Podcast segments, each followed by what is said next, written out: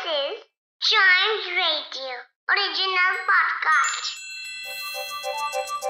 हर दिन की एक कहानी होती है कुछ ऐसी बातें जो उस दिन को बना देती हैं हिस्ट्री का हिस्सा तो आइए सुनते हैं कुछ बातें जो हुई थी in this days history.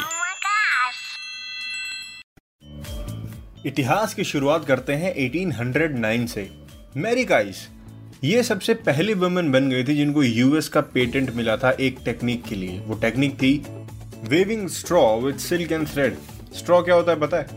Straw एक एग्रीकल्चर का बाई प्रोडक्ट होता है, ठीक है? खेती करने के बाद, धान कटने के बाद, उन सब के पास जो घास फूस बचती है ना, जिसको हम लोग अपने गाय भैंसों को भी खिलाते हैं एग्जैक्टली exactly. वो वेस्ट ना हो, इस वजह से उन्होंने एक नया तरीका ढूंढ लिया, उसको थ्रेड से बांधने के लिए और वो कई चीज़ों में काम आने लगा। जैसे शेल्टर होम्स बनाने के लिए जो गाँव में आपने देखे होंगे जहाँ पे गाय भैंसों को बांधा जाता है। यस नेचुरल शेल्टर होम किसी भी एक्स्ट्रा धागे वागे की ज़रूरत नहीं है। रिन्यूएबल सोर्स से बनाई गई चीज़ें। और इस टेक्निक का पेटेंट उनको आज मिल गया था। आपको पता है पेटेंट क्या होता है? पेटेंट किसी भी इन्वेंटर को ये ओनर बना देता है उस चीज़ का, उस इन्वेंशन का। कुछ टाइम के लिए आपके उस प्रोडक्ट को ना कोई सेल कर सकता है राइट ना उसकी कोई कॉपी बना सकता है। आपके पास है उसका पेटेंट आप हो उसके ओनर दैट सेट बढ़ते हैं आगे 1835 में। आज के दिन बेल्जियम के कैपिटल ब्रुसेल्स और मेटलिन के बीच फ़र्स्ट कॉन्टिनेंटल यूरोप का रेलवे लाइन बिछाया गया था। फ़र्स्ट कॉन्टिनेंटल यूरोप का रेलवे लाइन ये first railway in continental Europe के नाम से भी जाना जाता है। और ये ब्रुसेल से लेकर मैशलिन तक गया हुआ रेलवे लाइन था। और मैं हमेशा की तरह आपको बोलता हूँ कि रेलवेज या फिर किसी भी मोड ऑफ़ ट्रांसपोर्टेशन का कहीं भी इन्वेंशन डिस्कवरी या स्टार्ट होना, बंद होना बहुत ज़्यादा मैटर करता है। इसीलिए हम हिस्ट्री में इन सब चीज़ों की बात ज़रूर करते हैं। और इसी रेलवे लाइन के साथ बेल्जियम, यूरोप का दूसरा देश बन गया था, जिसमें ये रेलवे लोकोमोटिव स्पेशली स्टार्ट हो गए थे। अब आप सोच रहे होंगे कि फ़र्स्ट क्या था?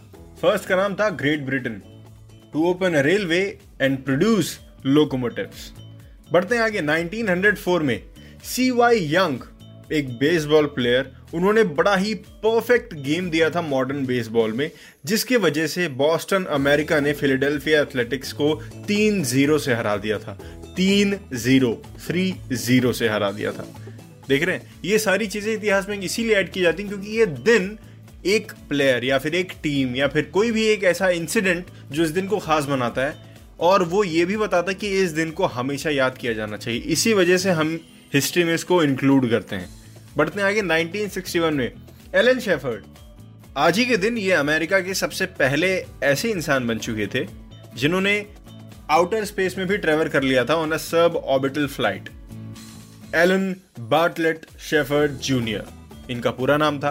ये एक एस्ट्रोनॉट भी थे एक नेवल एविएटर भी थे एक टेस्ट पायलट भी थे एक बिजनेसमैन भी थे।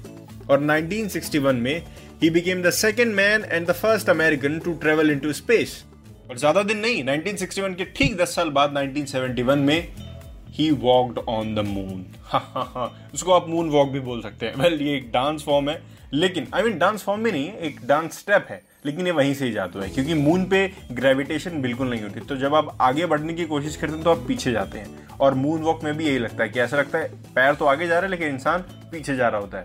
और इसको इजाद किया था one and only the legend Michael Jackson ने। तो ये था हमारा दिस डेज़ हिस्ट्री इसके अगले एपिसोड का इंतज़ार करिए, साथ ही साथ चाइम्स रेडियो के दूसरे पॉडकास्ट भी ऐसे ही सुनिए।